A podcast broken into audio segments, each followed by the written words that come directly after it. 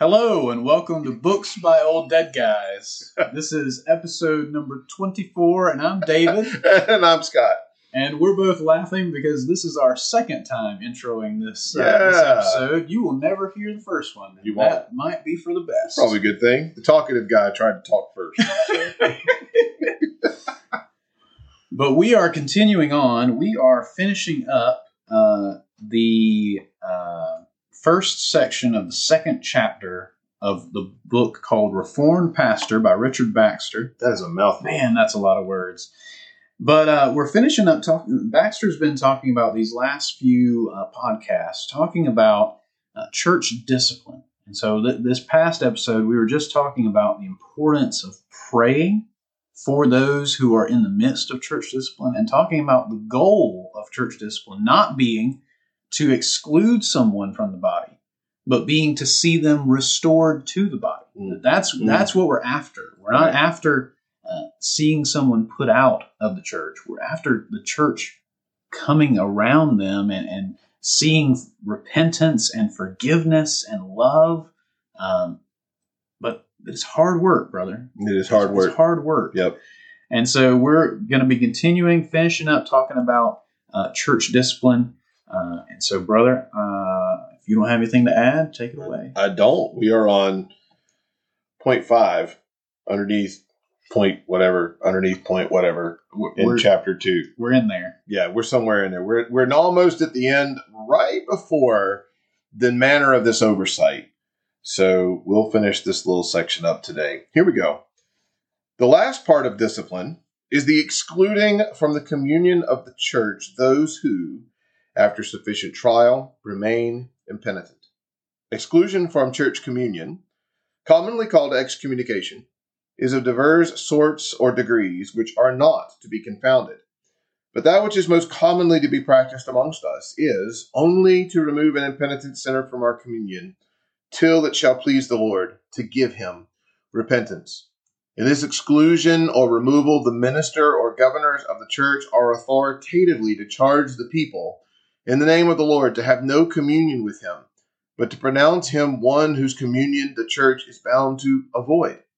And it is the people's duty carefully to avoid him provided the pastor's charge contradict not the word of God.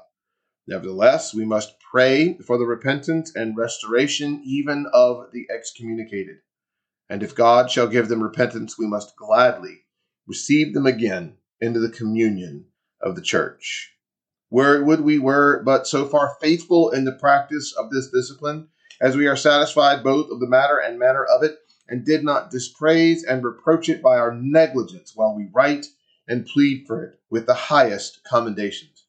It is worthy of our consideration who is like to have the heavier charge about this matter at the bar of God, whether those who have reproached and hindered it discipline by their tongues because they knew not its nature and necessity, or we, who have so vilified it by our constant omission, while with our tongues we have magnified it. Excuse me. If hypocrisy be no sin, or if the knowledge of our master's will by no aggravation of disobedience, then we may be in a better case than they. But if these be great evils, we must be much worse than the very persons whom we so loudly condemn. I will not advise the zealous maintainers and obstinate neglecters of discipline to unsay all that they have said, till they are ready to do as they say, nor to recant their deferences of discipline till they mean to practice it nor to burn all the books which they have written for it, and all the records of their cost and hazards for it, lest they rise up in judgment against them to their confusion. But I would persuade them, without any more delay, to conform their practice to these testimonies which they have given, lest the more they are proved to have commended discipline, the more they are proved to have condemned themselves for neglecting it. It hath somewhat amazed me to hear some that I look for reverend, godly divines reproach as a sect the sacramentarians the disciplinarians. And when I desired to know whom they meant, they told me that they meant them that will not give the sacrament to all the parish, and then that will make distinctions by their discipline. I had thought the tempter had attained a great victory if he had got but one godly pastor of a church to neglect discipline, as well as if he had got them to neglect preaching, much more if he had got them to approve of that neglect. But it seems that he hath got some to scorn at the performers of the duty which they neglect. Sure I am, if it were well understood how much of the pastoral authority and work consisteth in church guidance, it would also be discerned that to be against discipline is near to being against the ministry. And to be against the ministry is near to being absolutely against the church. And to be against the church is near to being absolutely against Christ. Blame not the harshness of the inference till you can avoid it, and free yourselves from the charge of it before the Lord. Mm. Yeah. Huh. So this last part, Baxter is saying, man, at the end, if, if they are not repentant, they must be excluded. They must be excommunicated. Yep. And he talks about the importance of the church following through on that excommunication, the church being involved uh, in excommunicating that person. You know, that it's not just something that's simply stated by the leadership of the church, but it's something that's followed through on by the members of the congregation. Right? And so, and then he, he goes on to, you know, kind of uh, poke at, so to speak, those who uh, those who say things or write things in favor of church discipline, and yet neglect to actually do the work of church discipline, hmm which apparently was um, uh, rather common in those days. It was. It was. It was a. It was a common, regular practice. I was.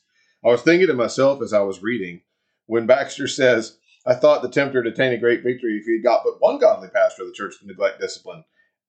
Man, he'd be shocked.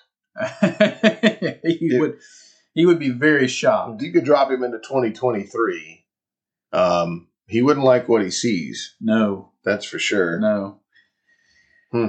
No. Because I mean, now I, I don't see many people who write in favor of church discipline and then neglect it. Right. I just I don't see very many people writing or talking about church discipline at all. No, no, it's it's not a popular conversation. I think I feel like, at least my experience was, I think you still learn about it in seminary. hmm I think you still hear of some churches, like vaguely, who do it and practice it, but I don't know many folks who have seen it. And if they've seen it, I don't know that they've seen it done well. I had the privilege of watching the church that really discipled me walk through this process and and do it beautifully. And I learned a great deal from that. Um, but I had never even heard of it, honestly, prior to Mm. attending church there. It was just not something that was on my radar. You know, it was not something I'm like, wait, you do what? You you exclude people? Wait, I thought the church is for everybody, which Mm. Is the thing that the culture says now, right? Like Yeah. the one thing every church, not every church, but one thing many churches aspire to be is a church for everybody. Well, if you're a church for everybody, then who who can you exclude? And the answer is Nobody. nobody. And yet, the, the very nature of the kingdom of God is not just one of inclusion. Mhm. It's one of sheep and goats, of you know, of of sons and rebels, of those who are in the kingdom and those who are outside the kingdom. The very nature of the church is that it is a set apart people. Mm. And the message that commu- that that excommunication, as he says it, which I think is fascinating. I love that he leans on the the nature of that phrase, excommunication, as the withdrawal of communion together, right? Yeah. Like that, that. That's what it means. It means you you are not, as John would say, they were not.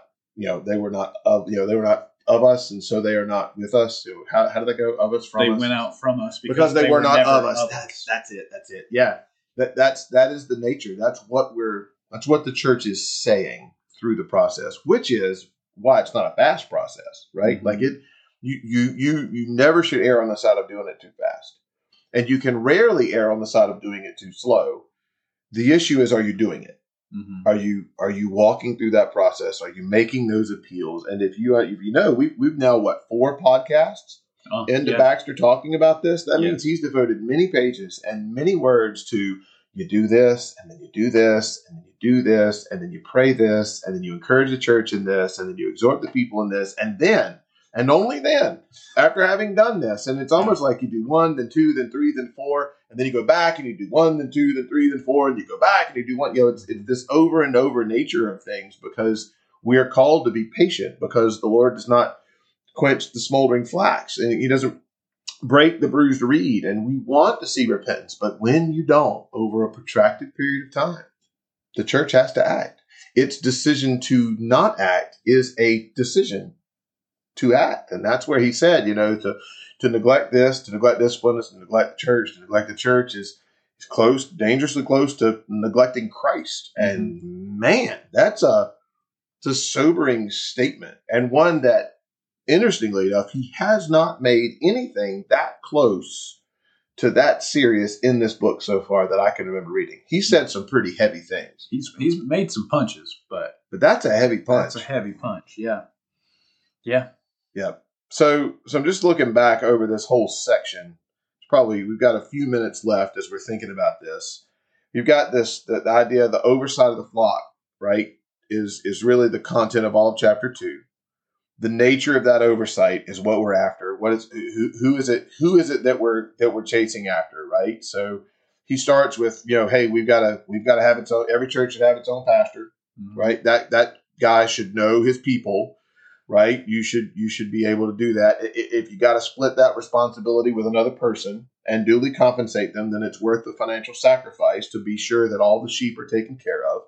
You go then to to you know from that to the type of, of people that those that that pastor or pastors should take care of. You've got the, the conversion of the unconverted, right? You've got evangelism. You've got to be able to you know, to, to have those people who, who ask, what must I do to be saved? You know, to give a reason for your faith. Then those who are already truly converted is where he starts to turn his attention. Um, people who are of small proficiency or strength was the first one. Folks who are kind of weak in their faith. Those who have some sort of uh, a particular malady of sin that keeps them from growth. Uh, declining Christians, people who are moving away from the cross, they need our attention right? The people who are spiritually strong need our attention. So they may be more equipped for the work of service. And then, you know, finally those who are are straying. And that's kind of where we land the plane is those people. But ultimately what Baxter is saying is there's almost no one. I mean, I can't think of a group that he excluded that does not need the care of a pastor. Yeah. You know, the hardest part about pastoral ministry is is not everybody that needs care from the pastor wants Wants. care from the pastor Uh huh. or knows that they need care from the pastor. Uh-huh.